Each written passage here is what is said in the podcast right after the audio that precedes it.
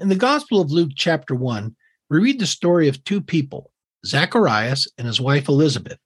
It says they were both righteous before God, walking in all the commandments and ordinance of the Lord, blameless. But they had no child because Elizabeth was barren and they were both well advanced in years.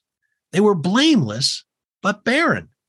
They kept the commandments and ordinances of God. They were righteous before God, yet no children.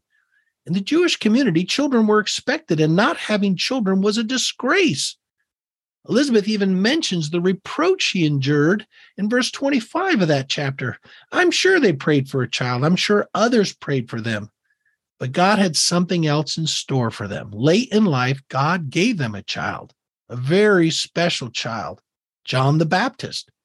Jesus said that among people born of women, John the Baptist was the greatest ever. Sometimes when things are not working out for people, it may be the result of bad decisions that they made. But beware, sometimes things are not working out for someone by no fault of their own. Maybe God is doing something special in their lives. Let's be a blessing to those around us who might be struggling.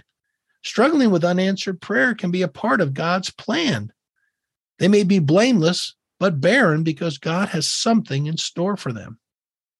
And if you're struggling with an unanswered prayer, make sure you're walking upright before the Lord and keep praying.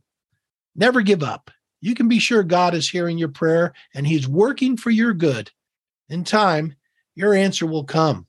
Just hold on. Have a great day.